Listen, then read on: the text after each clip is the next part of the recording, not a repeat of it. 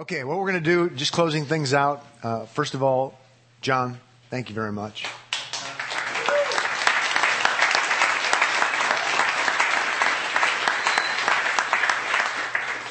And he wasn't the only one who helped, so thanks for serving and helping him and supporting him. It was a good men's retreat, my favorite men's retreat, perhaps, so thankful for that. Thankful that you guys came.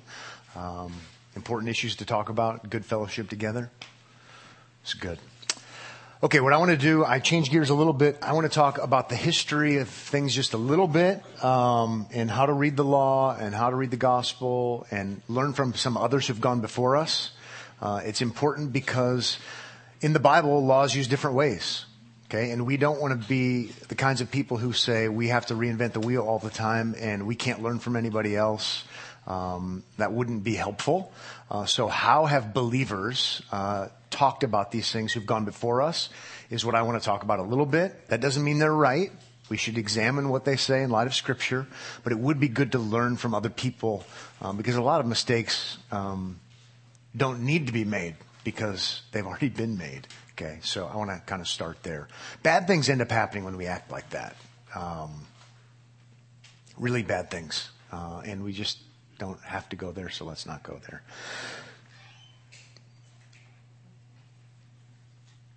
Believers have talked about, when they've tried to look at all the data, they've talked about three uses of the law. Okay, this is a, this is a Reformation kind of thing, a Protestant kind of thing. Since the Bible uses law different ways, they talk about three uses of the law. Okay, one would be the law in God's hand to show us our guilt, right? The crushing power of the law. You're supposed to love God and keep His commandments, and you don't. You need Jesus. We've talked a lot about that first use. Okay. But the law is also used, um, believers have talked about it in relationship to Israel as a nation and governing Israel. You'd read about the, the, the law and the law of Moses and things that are very national specific, okay? And since we're not a holy nation, the church is made up of all nations uh, as the body of Christ, those things wouldn't apply to us, okay? Doesn't mean we can't learn from them, um, but they're not directly applicable to us, okay? There needs to be a category for that. Sometimes the Bible, when it talks about law, it means that. The third use of the law would be um, guiding the believer, okay? You've been crushed. You've seen your need for Christ. By God's sovereign grace, you've trusted in Christ. And now the law isn't there to slay you anymore. It's there as a light unto your feet, okay? It's there to guide you. It is there to instruct you. Uh, and those are all the commands of the Bible. No longer against you. Um, they're, they're welcome guides. They're, they're the fruit of the Spirit, new life in Christ because of your union with Christ. That would be third use of the law. We haven't talked a lot about that. It's important, okay? It actually is really important, but we just need to know what we're talking about, okay? Does that make any sense? Now, we have to acknowledge that's, that's man-made. That's a man-made formulation, and therefore it's of the devil. No.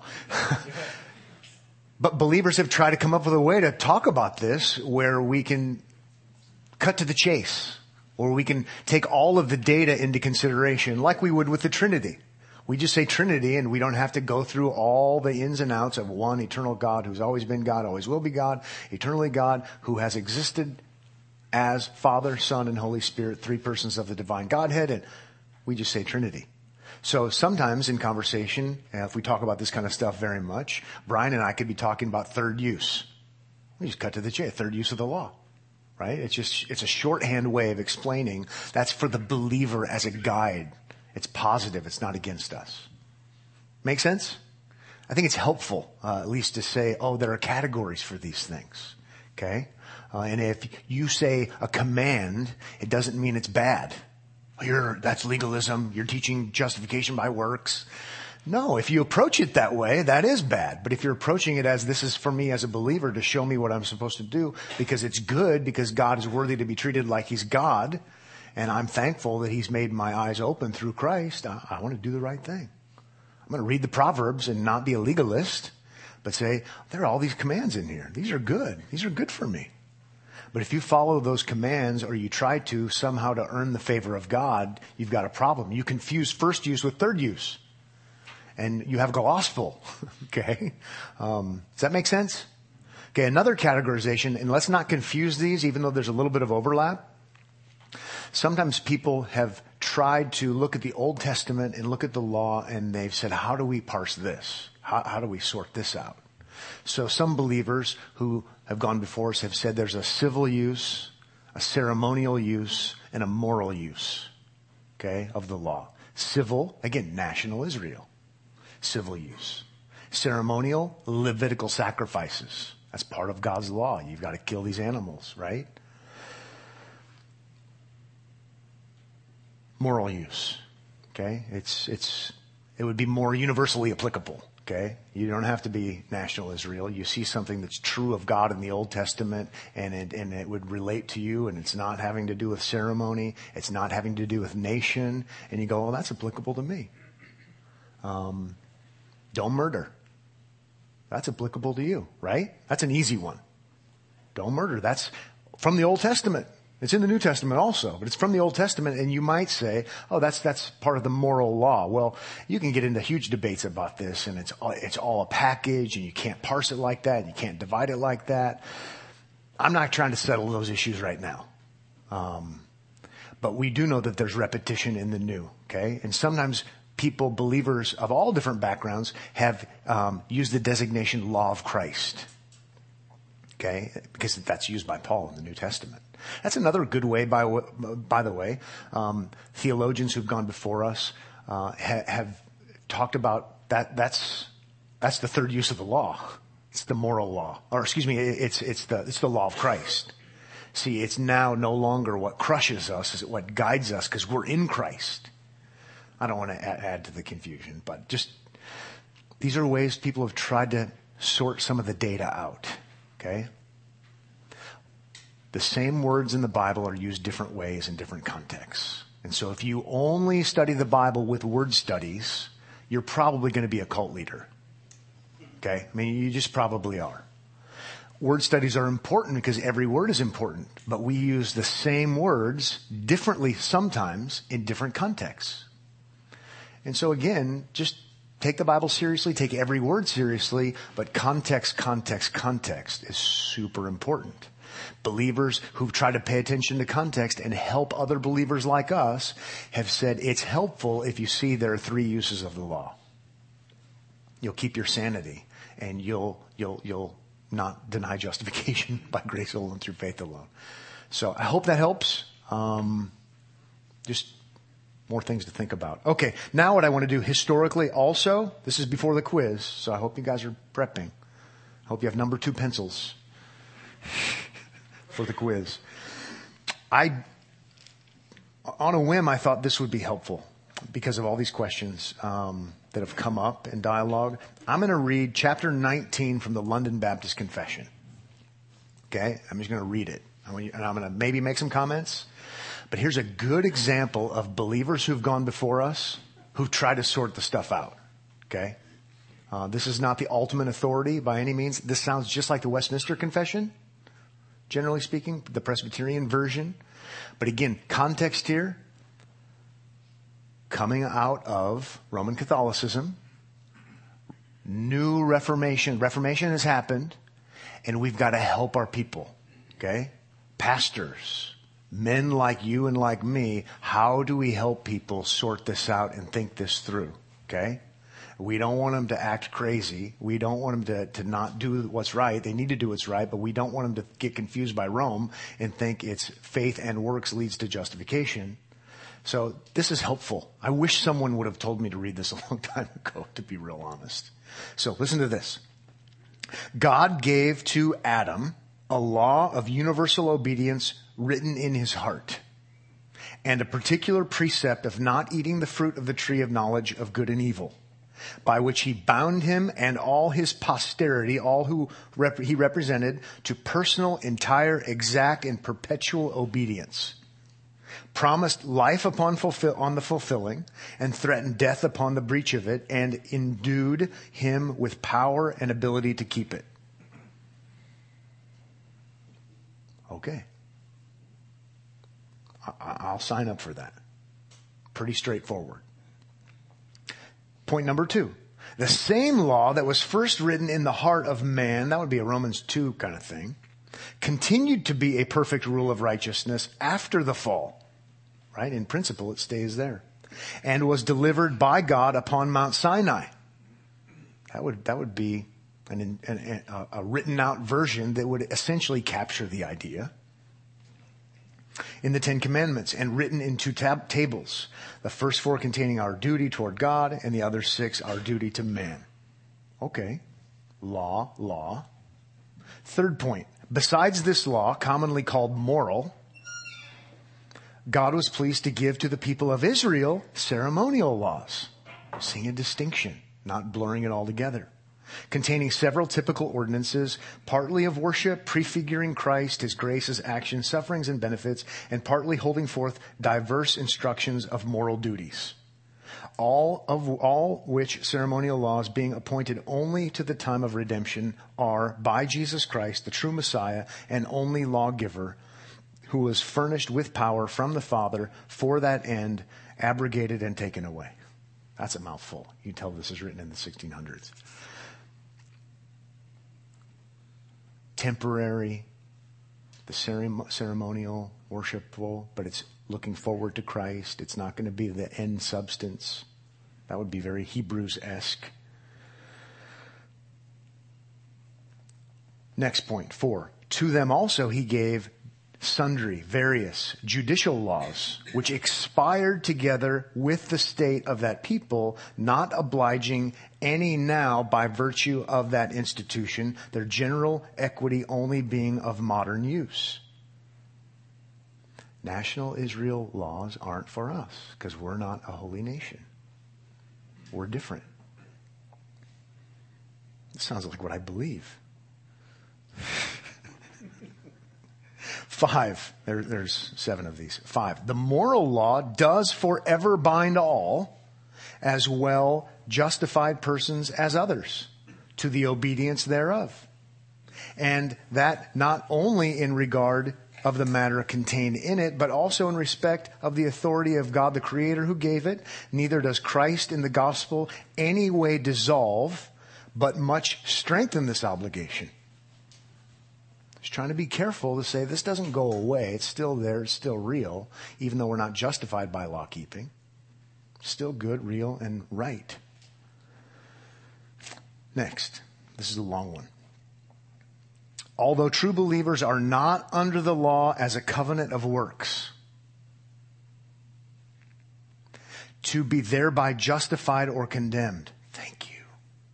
Yet it is of great use to them as well as to others, in that as a rule of life, informing them of the will of God and their duty, it directs and binds them to walk accordingly, dis- uh, discovering also the sinful pollutions of their natures, hearts, and lives, so as examining themselves thereby, they may come to further conviction of humiliation for and hatred against sin. The moral law still has that kind of ministry in my life, even as a justified person.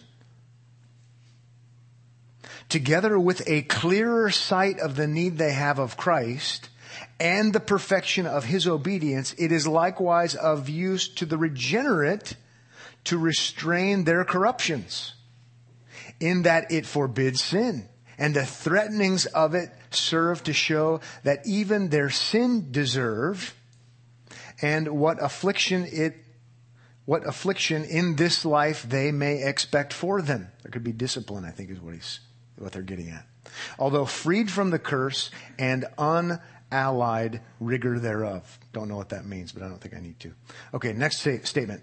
The promise, the promises of it likewise show them God's approbation of obedience and what blessings they may expect upon the performance thereof, though not as due to them by the law as a covenant of works, so as man's doing good and refraining from evil, because the law encourages to the one and deters from the other, is no evidence of his being under the law and not under grace.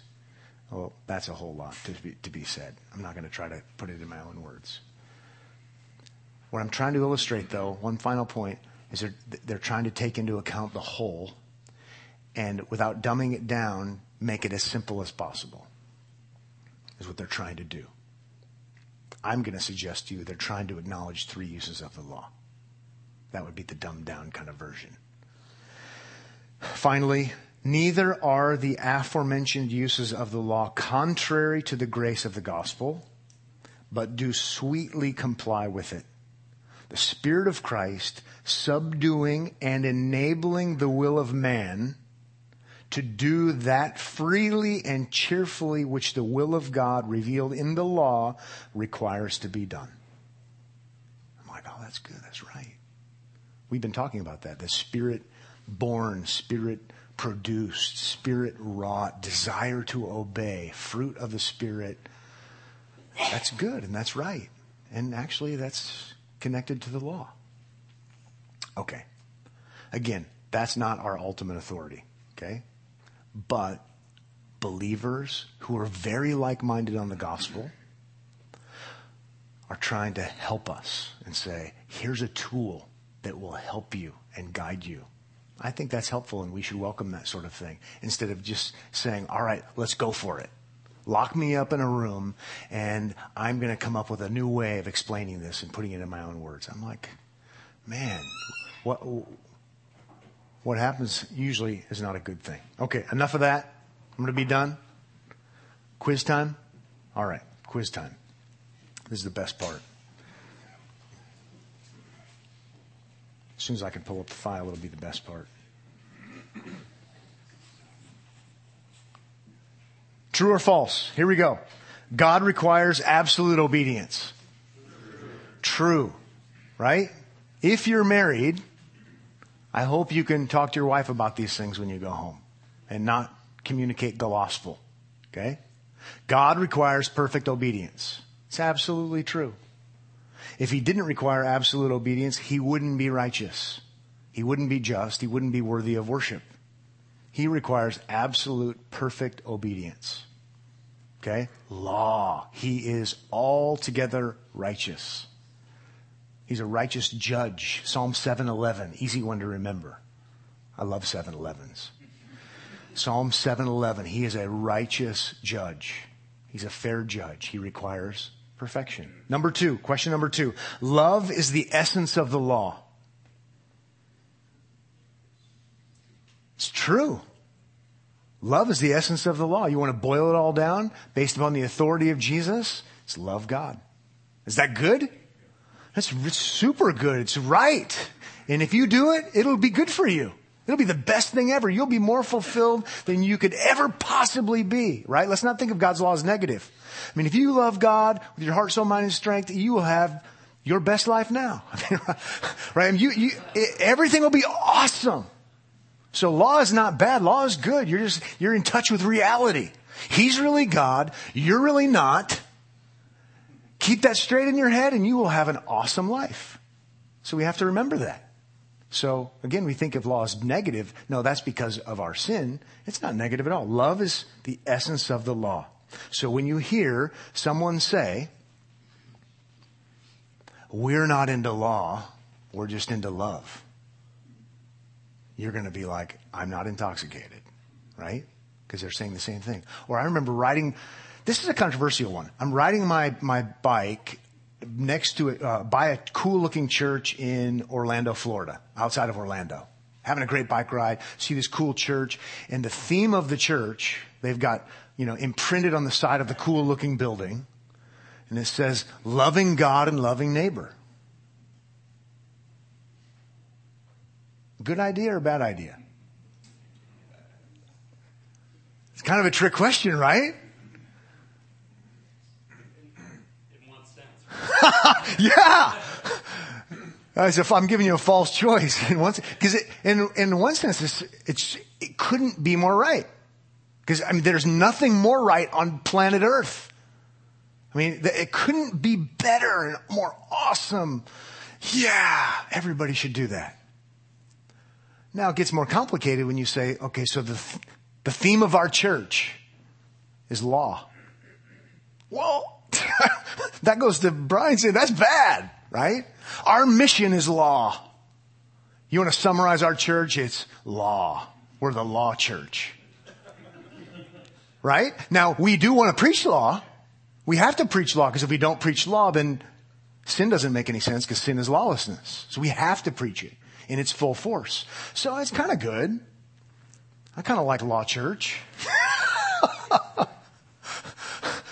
But the Great Commission, I mean, w- there's a reason why Christians have adopted a cross instead of two tablets, right? When you walk into Omaha Bible Church, there should be a cross up front, if anything's up front. Not two, not two stone tablets. And you go, because that just tells everybody they're going to hell. It's good. God's law is good. You see why it's kind of a complicated issue. I remember at a men's breakfast, there was a visitor. He doesn't, he never came back. No, there was a guy visiting, and, and he said, I, I was getting to know him. He knows actually some members of the church, and, um, some of you guys, as a matter of fact, and he was super nice, and I didn't really know him, and we were talking, and I said, so, you know, what's going on? What's on your mind? And what are you into? That kind of thing. And he said, you know, I've just figured out more and more it comes down to one thing. I said, oh yeah. He said, love God and love your neighbor. And in an immature way, you know, I'm all excited about such things. I said, oh, you're into the law, huh? He said, what? My people skills weren't so good. He's like, what do you mean? It's the greatest commandment. I said, yeah. And Jesus says that's the summation of the law. So you're really into the law. He didn't, he didn't know what to do. It's like he saw a ghost. Now, it, he should be really into the law, right? Because out of gratitude, new heart, regenerate heart, united to Christ, I'm really into the law. God, tell me what to do. I know it's good, and it honors you, and it's good for me. We should be really into the law. Zealous for good deeds, it says in Titus. But if we mean, right? You see, we're, this, this is an important issue. What do you mean? What do you mean? Okay? We want to make sure that we understand the law, but we want to make sure that really our identity is tied to Christ and, and his work and the gospel, the good news that comes to us freely that cost him greatly. Isn't this, isn't, it's, a, it's a cool topic, isn't it? Because it's, it's not hard to understand, but you've got to be careful, right? You just need to be careful about how you think about it. Okay, next one. Justification, is, this is number three. Justification is by faithfulness. I love quizzes, right? It's first and foremost, I like most of you guys best who say false. It's not by our faithfulness, right? Justification is by faith and only by faith in Christ. Read Romans, read Galatians, read Genesis. It's by faith, not faithfulness. It's true. It's his faithfulness, right? His obedience. That's absolutely true. But it's not by our faithfulness. And a lot of people think that faith in the Bible, even as always, is somehow a virtue. And first and foremost, faith is not a virtue. It's used that way, but not most of the time. Faith is resting in Christ, trusting in Christ. In that sense, it's passive. Oh, it's active. You do have to believe. But it's not a work. It's it's you're resting in what he's done. So it's usually when we hear about faithfulness, it's it's it's it's it's a wrong understanding. Make sense? Okay, next one. Four, obedience to the law is the fruit of faith. I'm, I'm not trying to trick you on, trick you on that one, okay? Saving faith is what I mean. Obedience to the law is the fruit of that. That comes as a result. That's that's the new heart desires, and we, we want to do the right thing. But it is the result, right? It's not the driver. It comes after. It comes as a fruit of it. Five, the believer's final justification will be by their works. It's false. It's super duper duper false. Um But it's just what you hear more and more of, uh, that final justification is based upon our works. And that it's nuanced and argued in different ways, some more complicated than other ways, some more acceptable, even if I disagree, some more acceptable than other ways. But it's the hot way of talking these days in evangelicalism. Um, and final justification is somehow by our works. And then they want to say, but it's not our works on their own. It's the works that come as a result of the fruit of the Spirit. Now that, that's better than not saying that. But it's still problematic. That still is Roman Catholicism. God does something, and then you cooperate, and then God justifies you. For me, if you say justification and obedience that's anyone other than Christ's obedience, it, it's red flag. It's it's it's it's trouble. It's problem. Just be on the lookout um, for that sort of thing. Okay, next one. Six, legalism. Oh, we, we no, you should know this. Uh, sorry. I'm like, we already talked about this, but of course we did. Legalism will result when the law is not clearly understood and upheld. Yeah, I think it's true generally to say will result. Um, maybe I said it too strongly. There's a good possibility we're going to become legalists if we don't emphasize the law and the gospel. Because we're going to do the do more, try harder, um, in the bad sense. I'm trying to think of a good example. Well, lots of sermons I've preached. Just commands, commands, commands. And I wasn't thinking of them as laws. I just was thinking of them as ways to express love for God. Laws. Just call them what they are, right? How about this? If I preach a sermon tomorrow and it's all commands, could it be a legitimate sermon? Well, I think it could be. But let's just make sure we know it's law. And I think I probably should say something about Jesus keeping the law too, because I am a Christian and I would want to cre- preach a Christian sermon. Um, but you get the idea. Um, the weekend is not to get us to be law haters. Uh-uh. Law is good. We need the law in two of its uses, since we're not national Israel. Okay, next one. Seven, the law is good. True, True right? Good, righteous, and holy. Paul would have us to know in First Timothy. Eight, justification can only come by perfect law keeping. Na, na, na, na, na, na. Justification can only come through perfect law keeping. It is absolutely to the bone true. There can be no justification apart from law keeping. Notice I didn't say yours. Okay? But you will never, ever, ever, ever be justified if the law hasn't been perfectly upheld by Jesus. Okay? But he really did do that. He needs to do that, or there's no such thing as justification for sinners. See, and here's the practicality of that. Jesus is even better than you thought he was. If you like Jesus, I just want you to know he's better than you even thought. Unless you had all the stuff ironed out. He's better than I thought he was. He had to do all the right things on my behalf to fulfill the law for God to declare me a lawkeeper. I mean, for a long time, I thought G- Jesus just took away my guilt. Don't get me wrong. I got a lot of guilt. It's crucial that he does that. It's crucial that we have atonement, removal of guilt. But if that's all we have, we have zero. Okay. Now, now we're, now we're, now we're zeros. We don't have any debt, but we have nothing in the bank. Okay? Spiritually, we're zeros. Well, God is not going to justify zeros and say, you're righteous based upon nothing other than the fact you have zero guilt. No, no, no, no, no, no. Because of what Jesus does in his atoning sacrifice to get rid of the guilt, and in what he does, if you can look at it this way, you probably shouldn't divide it, but just for observation, you look at what he does as far as positively in fulfilling all righteousness. God doesn't look at you as a zero. God looks at you as a perfect law keeper, perfectly righteous, because Jesus is that very thing. You're rich.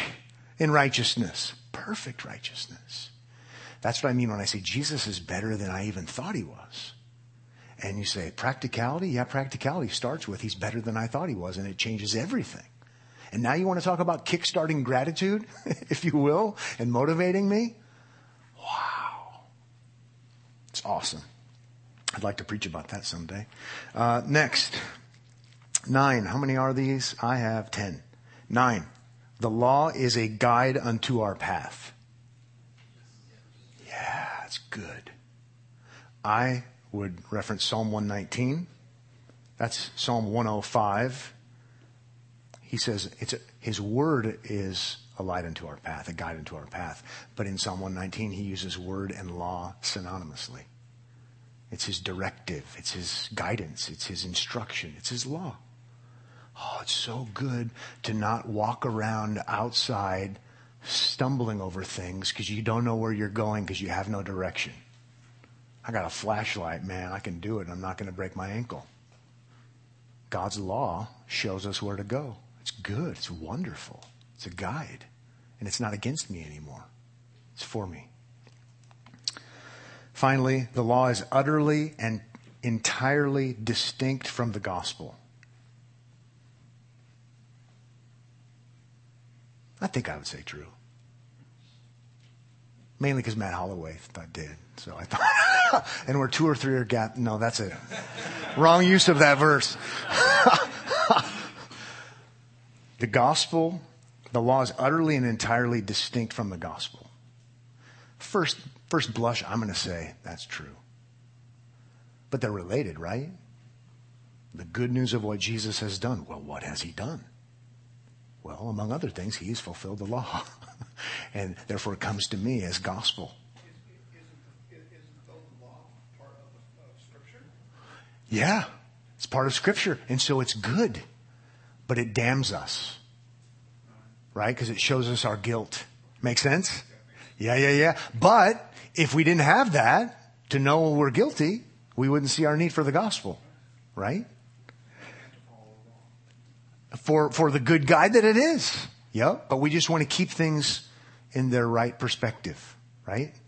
The gospel is distinct because it's not by what we do in our obedience to the law. We can't anyway because of our sin. So in that sense, let's keep them. Does that make sense? Keep them distinct. But they are related, and they're both, both, both necessary. Could you explain, for those of you, and, and not everybody is, but for those of you who are married, can you explain this to your wife, what we talked about in pretty simple terms?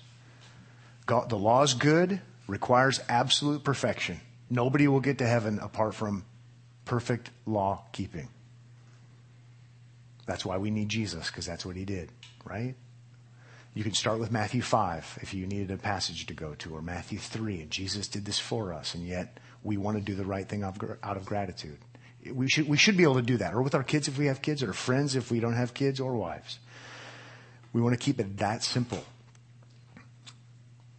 Here's a great quote, and we'll end on this. This is a quote from a guy named Samuel Bolton, um, writing probably four hundred, four hundred years ago. And the little book is called The True Bounds of Christian Freedom. The law sends us to the gospel. Ah, John, this goes to your point. This is good. The law sends us to the gospel that we may be justified. Yes. And the gospel sends us to the law again, to inquire what is our duty as those who are justified. Awesome. The law sends us to the gospel for our justification. The gospel sends us to the law to frame our way of life. Simple, basic, positive.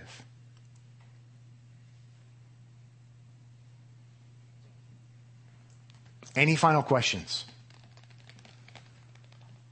Yeah, Chris? From an ethical side of things, we have those you mentioned that disagree or even uh, inner circle even in our church. The songs that we're singing, we sing in church, they're confessing these truths. They are. Ethically, how are we to respond to that pastorally? to confront that and get a part of the church. How do you deal with that? How would you deal with that? Stop singing. That's not.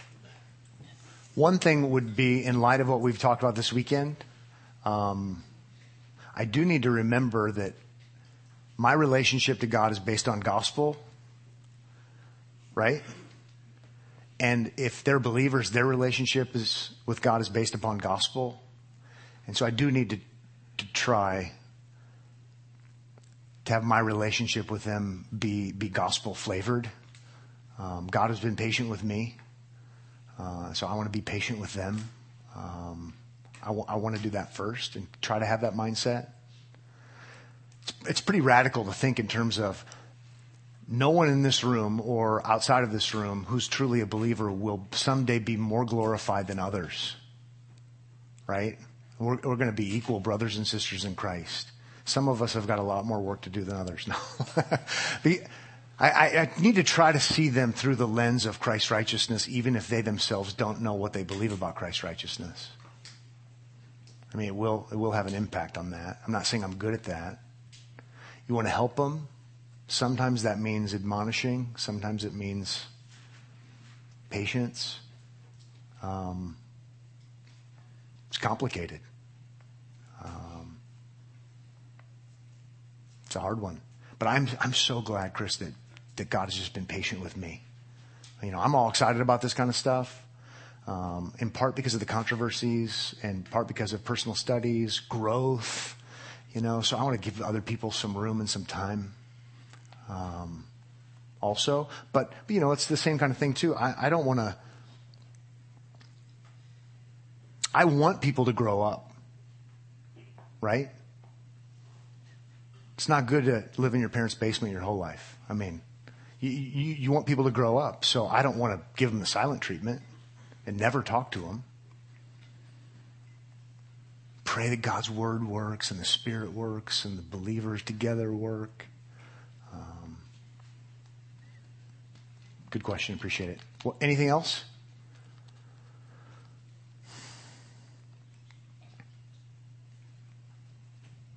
I hope you're at least like one one hundred hundredth uh, as ex- enthusiastic, I guess, about these kinds of things as I am. Um, just vital gospel-related, sanctification-related, church health, church mission, ministry to kids, ministry to homeless people, impacting. I mean, you, you name it. It's, it, it relates to it. How you read your Bible, how how, how your friends read their Bibles. We can help. Um, all right, I'll pray. Father, thank you for these men. Thank you for encouragement. Um, thank you for your word and your Spirit, the risen Christ, the interceding Christ who is there for us. Thank you that his work is complete. Thank you for the, the, the powerful Spirit of Christ that you've given to us, that as your word says, you've caused us to be born again to a living hope so that we might know these things, so that we might have an assurance. Um, as we go, help us to relate to people in light of how you've related to us. Gracious, merciful, kind, and patient. In Jesus' name, amen.